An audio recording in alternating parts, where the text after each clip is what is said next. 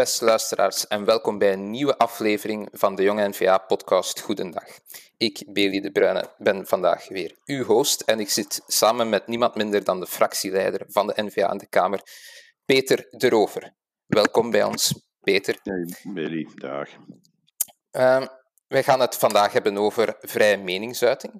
Uh, het debat is teruggekomen oplaaien nadat er afgelopen woensdag uh, in de correctionele rechtbank in Mechelen allee, mensen van voorpost zijn uh, veroordeeld voor een spandoek met daarop de slogan Stop Islamisering. Er zijn vier mensen die hebben zes maanden cel gekregen, drie met uitstel, één effectief. En zij gaan in beroep. Dit in combinatie met andere omstandigheden vandaag de dag, zoals bijvoorbeeld de zaak Jurgen Konings, ziet, laat dat debat terug oplaaien. Ja, uh, meneer De Rover, wat, of Peter, wat denkt u dan eigenlijk als u dat gelezen heeft? Dacht u direct van ja, hier gaat de regering weer met iets afkomen dat toch niet zo al te goed is?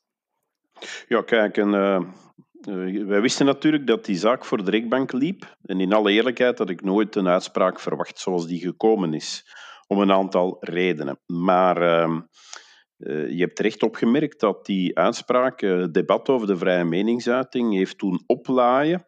Uh, dat bewijst voor mij hoe dik de muren zijn tussen het parlement en de media. Want wij zijn er al maanden mee bezig. Drie weken geleden, denk ik, in de Kamer, heb ik en ik leef een beetje mee met mijn collega's op. Meer dan een uur lang ben ik tussengekomen over dat thema van de vrije meningsuiting. En uh, in het begin beluisterde men mij, uh, al dan niet aandachtig. Maar na een tijdje vonden de collega's van de meerderheid het dan toch te gortig en uh, zijn ze beginnen tussenkomen. Hebben wij daar eigenlijk best wel een, een boeiend debat over gehad. Dat was in de plenaire. Maar deze regering, en dat staat eigenlijk los van de uitspraak van deze rechtbank, want die baseert zich op bestaande wetgeving. Maar deze regering uh, sedert haar installatie op 1 oktober van vorig jaar uh, heeft al uh, vanuit de regering of vanuit de meerderheid aardig wat initiatieven op poten gezet en die in de commissies al tot vele debatten hebben geleid, omdat wij echt wel bekommerd zijn over wat de regering De Croo daarover in petto heeft. Voor alle duidelijkheid bij de luisteraars.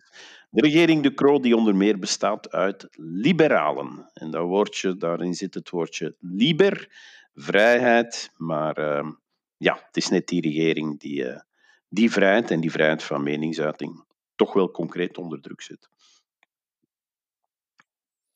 Ja, ik, ik maak regelmatig de, mijn eigen analyse daarin is dat de liberalen op zichzelf eerder veranderd zijn van een Europees liberalisme naar dat wat dat men in de Verenigde Staten bijvoorbeeld gebruikt en dat die daarom meer beginnen kijken naar zulke zaken. Ik weet niet in hoeverre dat dat correct is of wat dat u daarvan denkt. Uh, ja, kijk, dat is alleszins uh, mijn analyse. Ja, dat is, dat is gedeeltelijk juist. Uh, ik denk dat je het ook gewoon politiek moet zien. Uh, zij hebben gekozen voor een uh, toch wel sterk links gedomineerde regering. Ja, en dan moet je natuurlijk die collega's ook wel ter wille zijn. Um, als je als zevende partij in het land de premier mag leveren, dan hangt daar een prijskaartje aan. En dat is dus een eerste element. Dus en, ja, dan vindt ze het zelfs nodig, de VLD, verrassend genoeg om daar niet alleen in mee te gaan, maar daar zelfs het gaspedaal in te drukken. Dat tweede aspect wat jij aansnijdt, is er ook wel eentje. We krijgen een mondialisering van, uh, zeg maar van de moraliteit. Dat heeft te maken met sociale media. Wanneer, uh, wanneer bij ons foto's worden geplaatst op sociale media van Zwarte Piet, dan hebben die te maken met Zwarte Piet. Wanneer men die in Amerika bekijkt, die foto's, dan denkt men aan blackfaces. En in alle eerlijkheid, ik begrijp in die Amerikaanse context de gevoeligheid daarvoor. Maar die speelt natuurlijk hier niet. Maar we komen in een soort flat earth morality, eh, een vlakke wereld waar de culturele context, de achtergrond, ehm, de geschiedenis van een bepaald beeld volledig wegvalt. En dus de traditie van eh, Zwarte Piet plots vermengd wordt met eh, de hele problematiek van de blackfaces. Ja, dan krijg je een soort wereldwijde, geglobaliseerde, feitelijke rechtbank. Uh, bijvoorbeeld in de vorm van Twitter of Facebook, die, uh, die dan gaan zeggen: check, dat moet eraf. Waarom moet dat eraf? Omdat dat in de Amerikaanse context heel anders uh, overkomt dan in, in de Europese. En dat is een, ja, een tendens die, die natuurlijk toch wel culturele verschillen in context begint weg te vegen. En dat is toch wel een gegeven dat mij ja, dat, uh, dat ik opmerk, omdat ik een stukje ouder ben. Want ik moet zeggen, Bailey, dat... Uh, ja, natuurlijk zou ik jong willen zijn. Maar de vrijheid die ik heb gehad als student om dingen te zeggen, die, uh, die is vandaag veel kleiner. En ik heb de val van het communisme nog meegemaakt. De val van, de, ijzer, van het ijzeren gordijn, van de Berlijnse muur in 89, 1991. En toen dachten wij dat het Westen gewonnen was.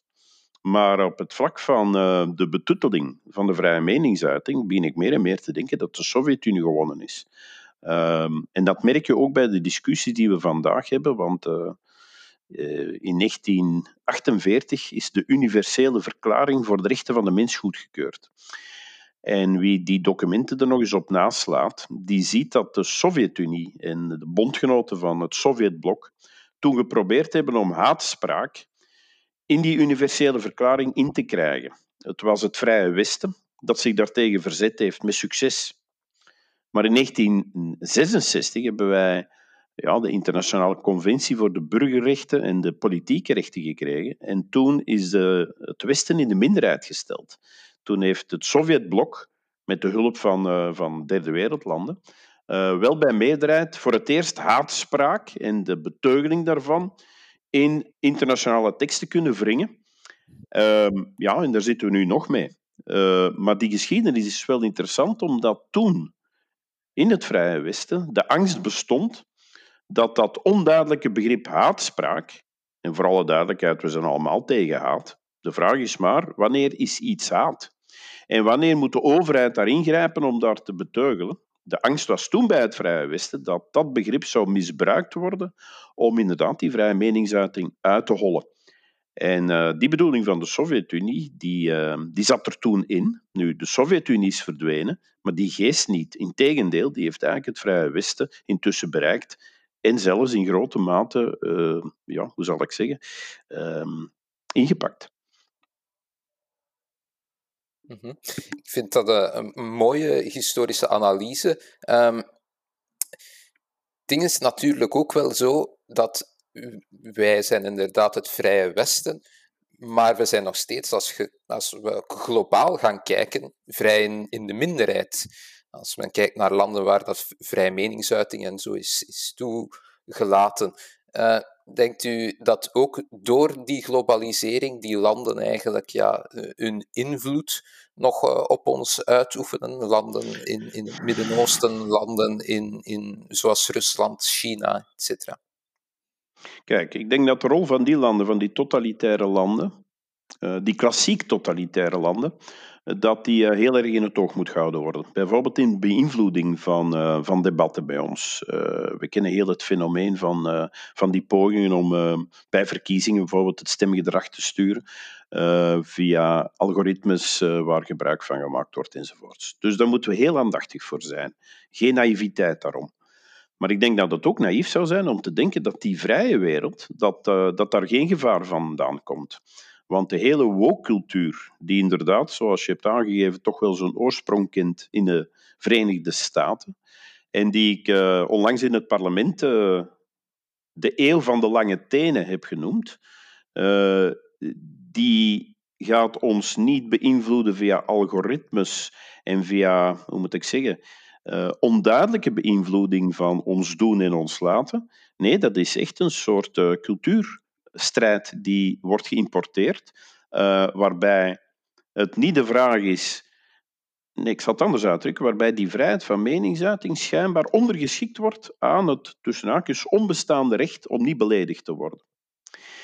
En um, als je dat historisch en filosofisch ook weer bekijkt, dan is natuurlijk de regel dat de vrije meningsuiting eindigt, want die eindigt altijd ergens, hè, voor alle duidelijkheid. Wat ons betreft eindigt die bij geweld Als de vrije meningsuiting wordt gebruikt om geweld te gaan uh, promoten, dan moeten we ingrijpen. Daar heb ik in 2016 trouwens een polemiek over veroorzaakt. Die wordt nu misbruikt omdat er dan krantenkoppen zijn, Peter de Rover of NVA wil een beperking van de vrije meningsuiting. Ja, krantenkoppen, dat is nooit een manier om een ernstig debat te voeren. Het ging toen tegen de achtergrond van terrorisme over de manier waarop we met uh, sympathie betuigen voor terreur. En dat noem ik geweld, denk ik. Ik denk dat dat nog wel een duidelijke definitie is. Um, daar, daar ligt een grens. Dus de vraag naar de begrenzing van die vrije meningsuiting mag gesteld worden. Uh, en geweld is voor mij een rode lijn en daar zijn we als, uh, hopelijk als samenleving het met elkaar over eens. Maar als je natuurlijk zegt dat de vrije mening ook eindigt waar, uh, hoe zou ik zeggen, de gevoeligheid van de overkant uh, wordt aangetast, ja, dan ben je eigenlijk de vrije meningsuiting fundamenteel ondergeschikt te maken aan de manier waarop de andere daarmee omspringt. Als jij iets zegt en ik zeg ik voel me daardoor gekwetst, ja, dan is maar de vraag, zit jij met een probleem of zit ik met een probleem?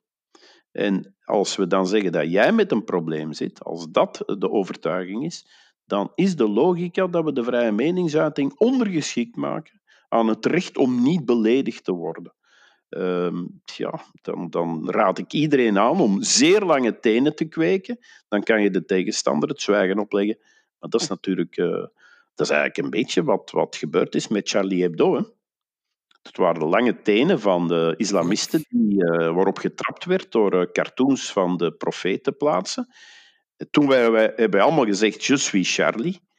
Terwijl natuurlijk de logica van de terroristen was, dit was haatverspreidend. Uh, en het is een beetje heel vreemd dat iedereen die toen, ook in liberale kringen, allemaal je suis Charlie uh, op, op Facebook en in, in bottoms enzovoorts uh, op de vest spelden, dat dat nu degenen zijn die eigenlijk in die valse logica van die terroristen van toen toch wel te ver meegaan. Ja, als, als universiteitsstudent persoonlijk zag ik het wel al van, van ver aankomen, want zulke zaken groeien natuurlijk in de universiteiten, zulke ideeën. Um, ja, ik, ik weet niet uh, hoe lang dat, dat gevoel al binnen de politiek eigenlijk speelt. Hoe, hoe, hoe lang hebben jullie uh, al het gevoel gehad dat dit debat echt een, een, zware invloed begint te hebben? Dat debat over ja, of dat je nu iemand aanstoot mag geven of niet, mm -hmm. eigenlijk. Dat, ja, nee, dat is effectief al langer bezig. Uh, wij hebben natuurlijk in de periode dat wij mee federaal in de regering zaten, zijn er weinig of geen initiatieven op dat vlak genomen. En ik herhaal het, uh, behoudens wanneer het gaat over de discussie over het promoten van geweld. Hm? Dat heeft niks te maken met vrije meningsuiting. Uh, maar in de tussenperiode hebben wij wel initiatieven gehad, maar die hadden eerder, hoe zou ik zeggen, linkspropagandistische bedoelingen uh, omdat er geen echte meerderheid was in de periode van mevrouw Wilmis. Het is maar bij de start van deze regering dat het officieel regeringsbeleid is geworden. En sta me toe, Bailey, want ik neem aan dat uh, niet iedereen het regeerakkoord van buiten kent. Uh, ik ook niet, dus ik moet het voorlezen. Ik ga twee passages uit het regeerakkoord van deze regering De Croo voorlezen. Eén, de strijd tegen discriminatie en haatmisdrijven, ook online, wordt opgenomen in het volgende Nationale Veiligheidsplan. We werken ook de ongelijke vervolging van verschillende soorten haatmisdrijven weg. En dan een beetje verder. De regering versterkt de maatregelen ter bestrijding van desinformatie en van de verspreiding van fake news, die een echte bedreiging vormen voor de democratie. Dus de regering gaat bepalen wat fake news is, en dat klinkt nogal mooi. Uh, je mag niet zeggen dat 1 en 1 3 is. Maar vanaf het ogenblik dat je buiten de, hoe zou ik zeggen, wetenschappelijke toetsbaarheid gaat, uh, ja, heb ik echt wel schrik van een overheid die gaat bepalen wat de waarheid is en wat de leugen is. Elk totalitair regime heeft dat principe gevolgd. En dan kom je tot een soort ministerie van waarheid. Ook daartegen lopen wij storm. Uh, terwijl minister van Quickenborne, opnieuw, VLD naar het schijnt, dus liberaal naar het schijnt, daar echt het voortouw wil nemen. Dat andere deel, dat is dus het, uh, het bestrijden van fake news. Hè? En dan moet je maar zeggen dat de andere fake news verspreidt en dan ben je gered. Dan kan je het debat stoppen. Dan kan je die zelfs vervolgen wellicht, of in elk geval schrappen van sociale media enzovoorts. En de regering zal daarbij helpen, regeerakkoord. Daarnaast heb je dus inderdaad het bestrijden van haatmisdrijven, ook online, uh, waar men zich ook actief wil op profileren. Mag ik trouwens opmerken, en dat is toch iets wat, ja, ik weet het niet, uh, elk, elk gezond, logisch denkend mens zal verbazen. Het is verboden bij ons, wettelijk, om aan te zetten tot haat. Nu, vreemd genoeg, haat is niet strafbaar. Aanzetten tot haat is wel strafbaar. Dus onze wetgeving zegt dat je gestraft wordt als je aanzet tot iets wat niet strafbaar is. Komt er eigenlijk op neer, frietjes eten is niet strafbaar, maar wanneer men u aanzet om frietjes te eten, dan, uh, dan gaan we u wel uh, zes maanden in de bank draaien. Um, ik heb er allemaal toch wel serieuze problemen bij, bij die scheve logica. Goed. Uh, Peter, dat was een mooie uiteenzetting van de, uh, wat de regering eigenlijk van plan is. Recent ook uh, in de Kamer heeft de regering gevraagd om uh, de grondwet artikelen 150 en 25 aan te mm -hmm. passen. Die wilden dat doen eh, met onze hulp, want daarvoor hebben ze geen tweederde meerderheid. Kan u dat even wat meer toelichten? Ja. Het betreft twee aspecten. Het ene, daar mag echt over nagedacht worden. Het uh, begrip persdelict, wat is of, uh, dat, is een, dat is heel verouderd geregeld bij ons. Uh, als jij deze podcast, uh, dat is dus gesproken woord, die valt er niet onder. Als je een filmpje zet op Facebook, dan valt die er niet onder. Maar als je die ondertitelt, wel. Want dan is het geschreven. Het moet geschreven zijn. Dat is natuurlijk verouderd, omdat dat uh, dateert van tijden dat, uh, ja, dat pers gelijk was aan het geschreven woord. Dus daar zijn zeker actualiseringen voor uh, aan te raden. Geen probleem, die oefening moeten we bekijken. Maar er is een tweede probleem.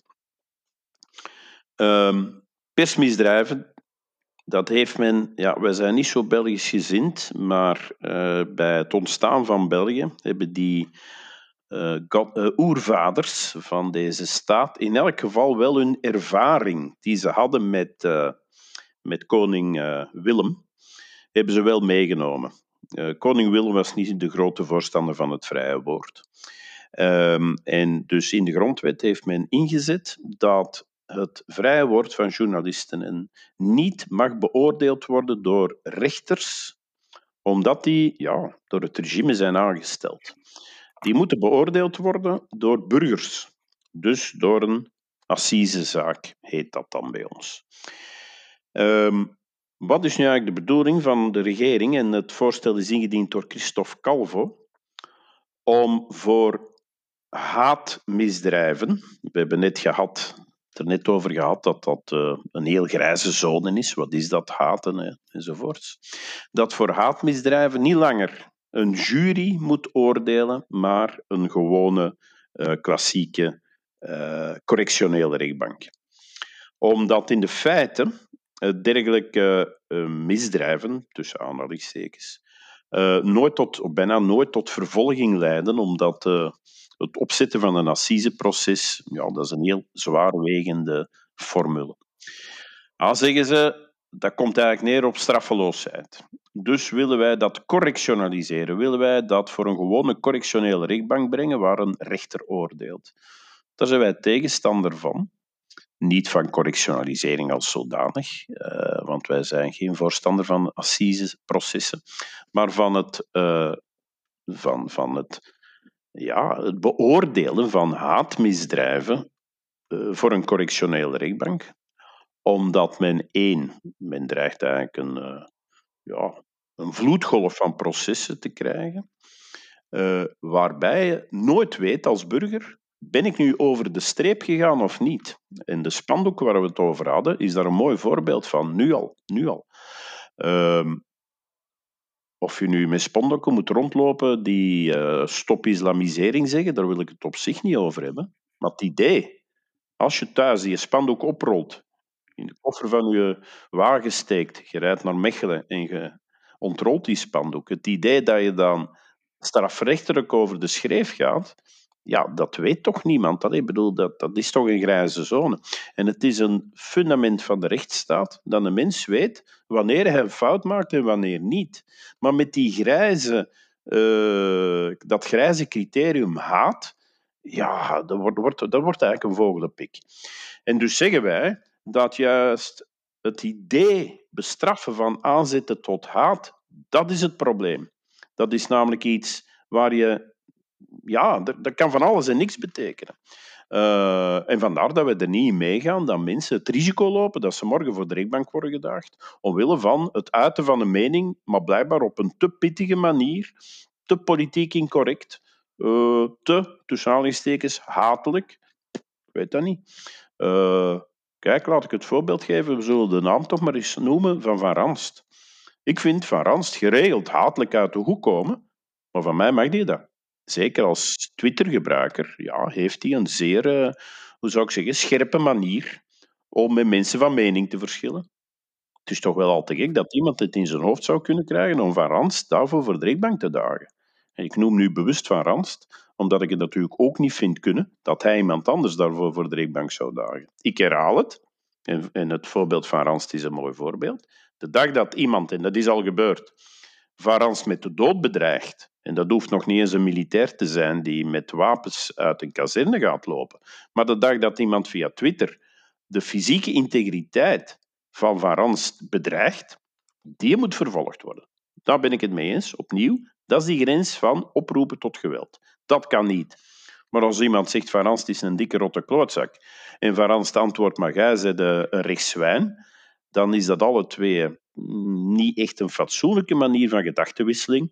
Maar vervolging mag hier echt niet uit voortvloeien. Dat, uh, dat is. Uh, want een links zwijn, is dat haat? Mm, wat was het? Mistkevers?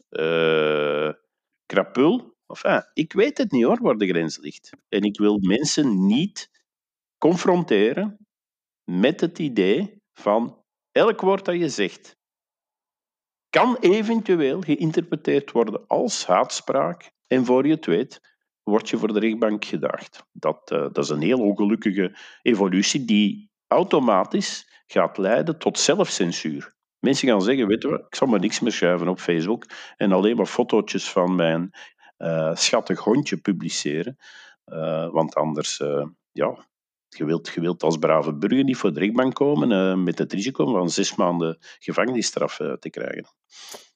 Is het ook niet zo dat uh, mensen eigenlijk niet meer het onderscheid kunnen maken van wat dat vandaag fake news genoemd wordt en wat dat eigenlijk gewoon bias news is. Persoonlijk ben ik het niet altijd eens met wat dat er bijvoorbeeld in de morgen staat, maar dat betekent niet automatisch dat het, dat het fake news is. Wel, dat is nu het andere luik. Hè. Dus we hebben het nu over haatspraak gehad. Dat is een onduidelijk iets. Um, en, uh, en, fake news, dat, dat, dat is iets anders. Je kunt heel fatsoenlijk fake news, hè. dat hoeft geen haatspraak te zijn. Uh, opnieuw, ik ben zowel tegen het verspreiden van vals nieuws als tegen hatelijke manieren om debat te voeren. Ik vind dat alle twee not done. De vraag is of het de overheid is die daar beoordelend moet tussenkomen. Een slecht idee beantwoord je niet met straffen. Een slecht idee beantwoord je met een goed idee. En dan moet uh, hopelijk het maatschappelijke debat ertoe leiden dat het beste idee wint. Um, maar fake news verspreiden, dat is um, ook een heel, heel, heel onduidelijke, wazige lijn. Um, die bovendien ook nog eens beweegt. Wat gisteren, ja, ik, ik had voorbeeld, stel je voor dat, uh, dat vroeger uh, Twitter en Facebook al bestonden, dan zou Galilei eraf gesmeten zijn wegens het verspreiden van fake news. De allereerste die gezegd heeft dat uh, de zon niet het centrum was van het heelal. De allereerste die heeft gezegd dat de aarde rond was. Die verspreidde op dat ogenblik fake news. Dus de pretentie hebben dat je nu over alle informatie beschikt om te bepalen wat goed en fout is en dat het verkeerde niet meer mag gezegd worden, want wij moeten de mensen toch wel beschermen tegen, dat is echt een hellend vlak naar een ministerie van waarheid, zoals ik daar straks zei, en waar de overheid, bij manier van spreken, gaat bepalen um, wat nog mag gezegd worden en wat niet mag gezegd worden. Tussen haakjes, uh, wij hadden onlangs de, ja, de surrealistische situatie dat er een recept voor uh, asperges in het wetboek is uh, geslopen. een mooie illustratie van België, denk ik. Maar stel je voor dat ik morgen op Facebook zet dat asperges eigenlijk best drie uur lang blijven koken. Dan kan ik u zeggen als aspergeliefhebber, dat is gigantisch fake news. Die dingen zijn niet meer te vreten. Is het, gaan we daar met de overheid tegen optreden?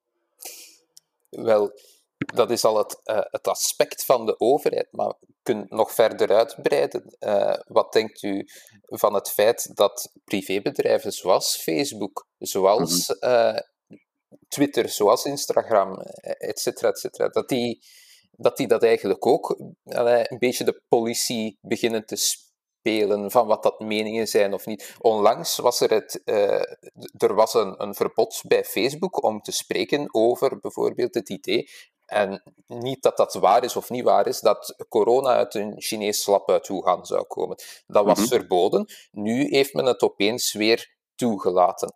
Ja, uh, we kunnen uh, het ook compleet omdraaien. Zou de overheid zulke bedrijven eigenlijk niet moeten opleggen dat, ze, uh, dat zij zulke zaken niet mogen doen, dat zij dat niet mogen verbieden?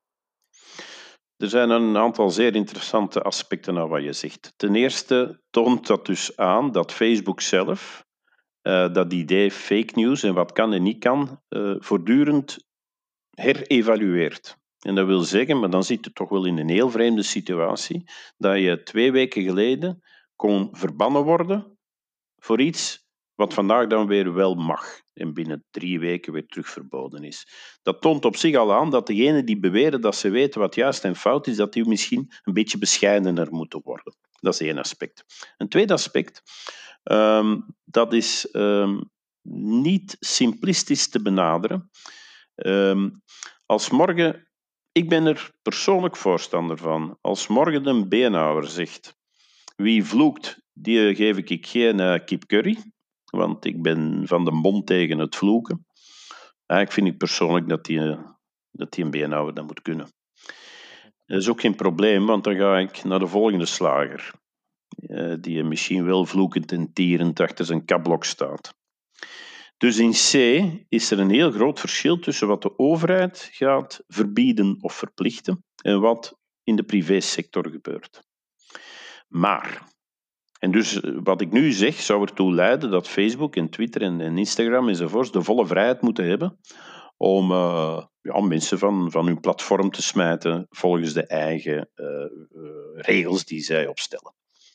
Dat moet het uitgangspunt zijn, omdat dat inderdaad privébedrijven zijn. Maar dat zijn niet zomaar privébedrijven. Je kan natuurlijk van de ene slager naar de volgende wandelen. De facto hebben die ehm, sociale mediaplatformen een, uh, ja, monopolie. Uh, die zijn bepalend voor de meerderheid van de burgers in de manier waarop zij concreet uiting geven aan hun vrije mening. Je kunt dat in het café en op familiefeestjes zeggen. Het enige middel voor de meeste mensen om zich ook naar een publiek te richten, is via die sociale uh, mediabedrijven. Je zou eigenlijk kunnen zeggen dat die aan een soort uh, algemene dienstverlening doen. Communisten zouden voorstander kunnen zijn van het uh, afschaffen van die sociale mediabedrijven en een overheids-Facebook uh, op te richten. Een soort officieel discussiepanel met dan de minister die dan zegt wat mag en wat niet mag. Uh, nee, wij hebben daar de vrije markt in laten spelen, maar die vrije markt heeft daar wel verantwoordelijkheden.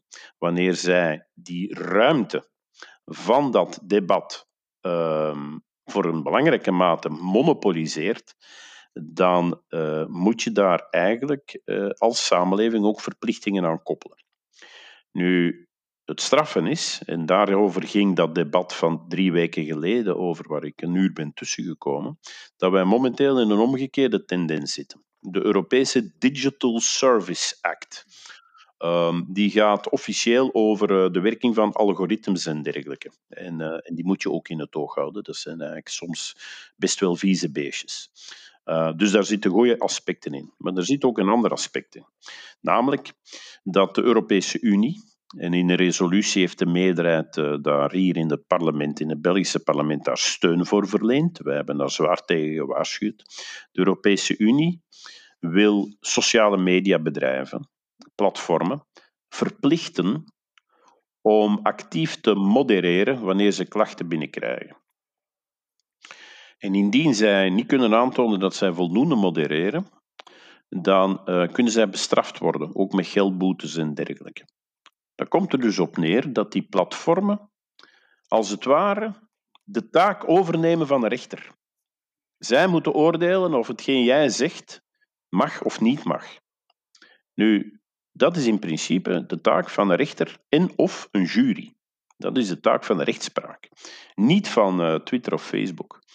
Uh, dus we gaan net de andere richting uit die jij zegt. Het is niet zozeer dat we die gaan verplichten om die ruimte van de vrije meningsuiting te garanderen. Nee, we gaan ze net verplichten om te gaan, wat dan mooi heet, modereren. Wat is modereren? Dat is natuurlijk het buitensluiten van bepaalde uitspraken, foto's, teksten, die dan uh, volgens ja, de Twitter-rechtbank en de Facebook-rechtbank uh, niet mogen.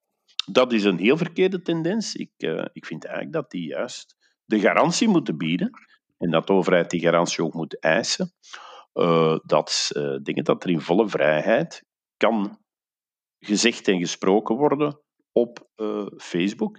En wie daar de grens overschrijdt, ja, daar moet, dan, uh, dan moet dan het rechtssysteem uh, in gang schieten.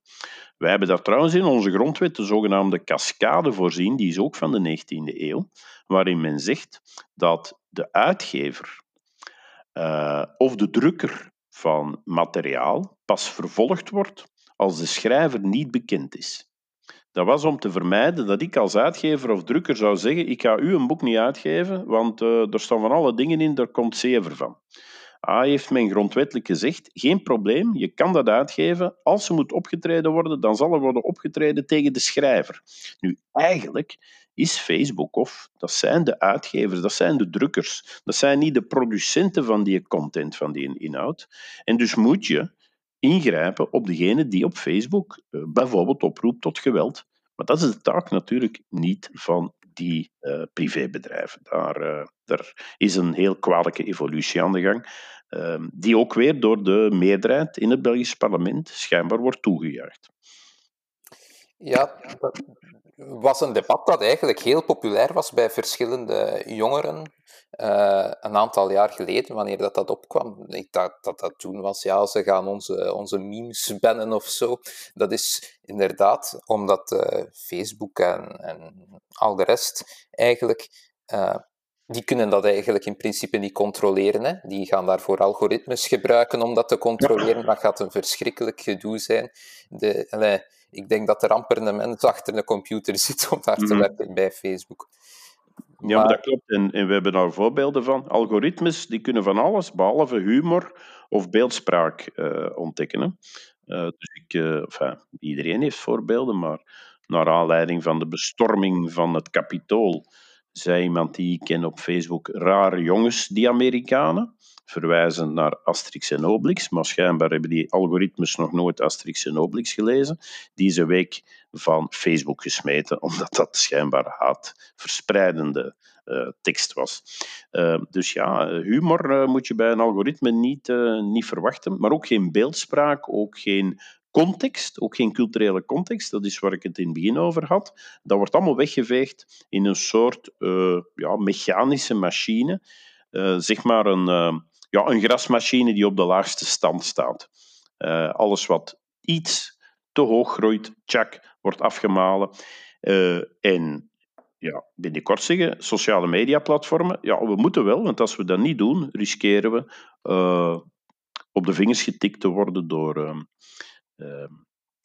door, door, door, door de overheid. Dat is wat, waar ik het daar straks over had. De overheid die hen net verplicht om daar actief te gaan, in te gaan snoeien.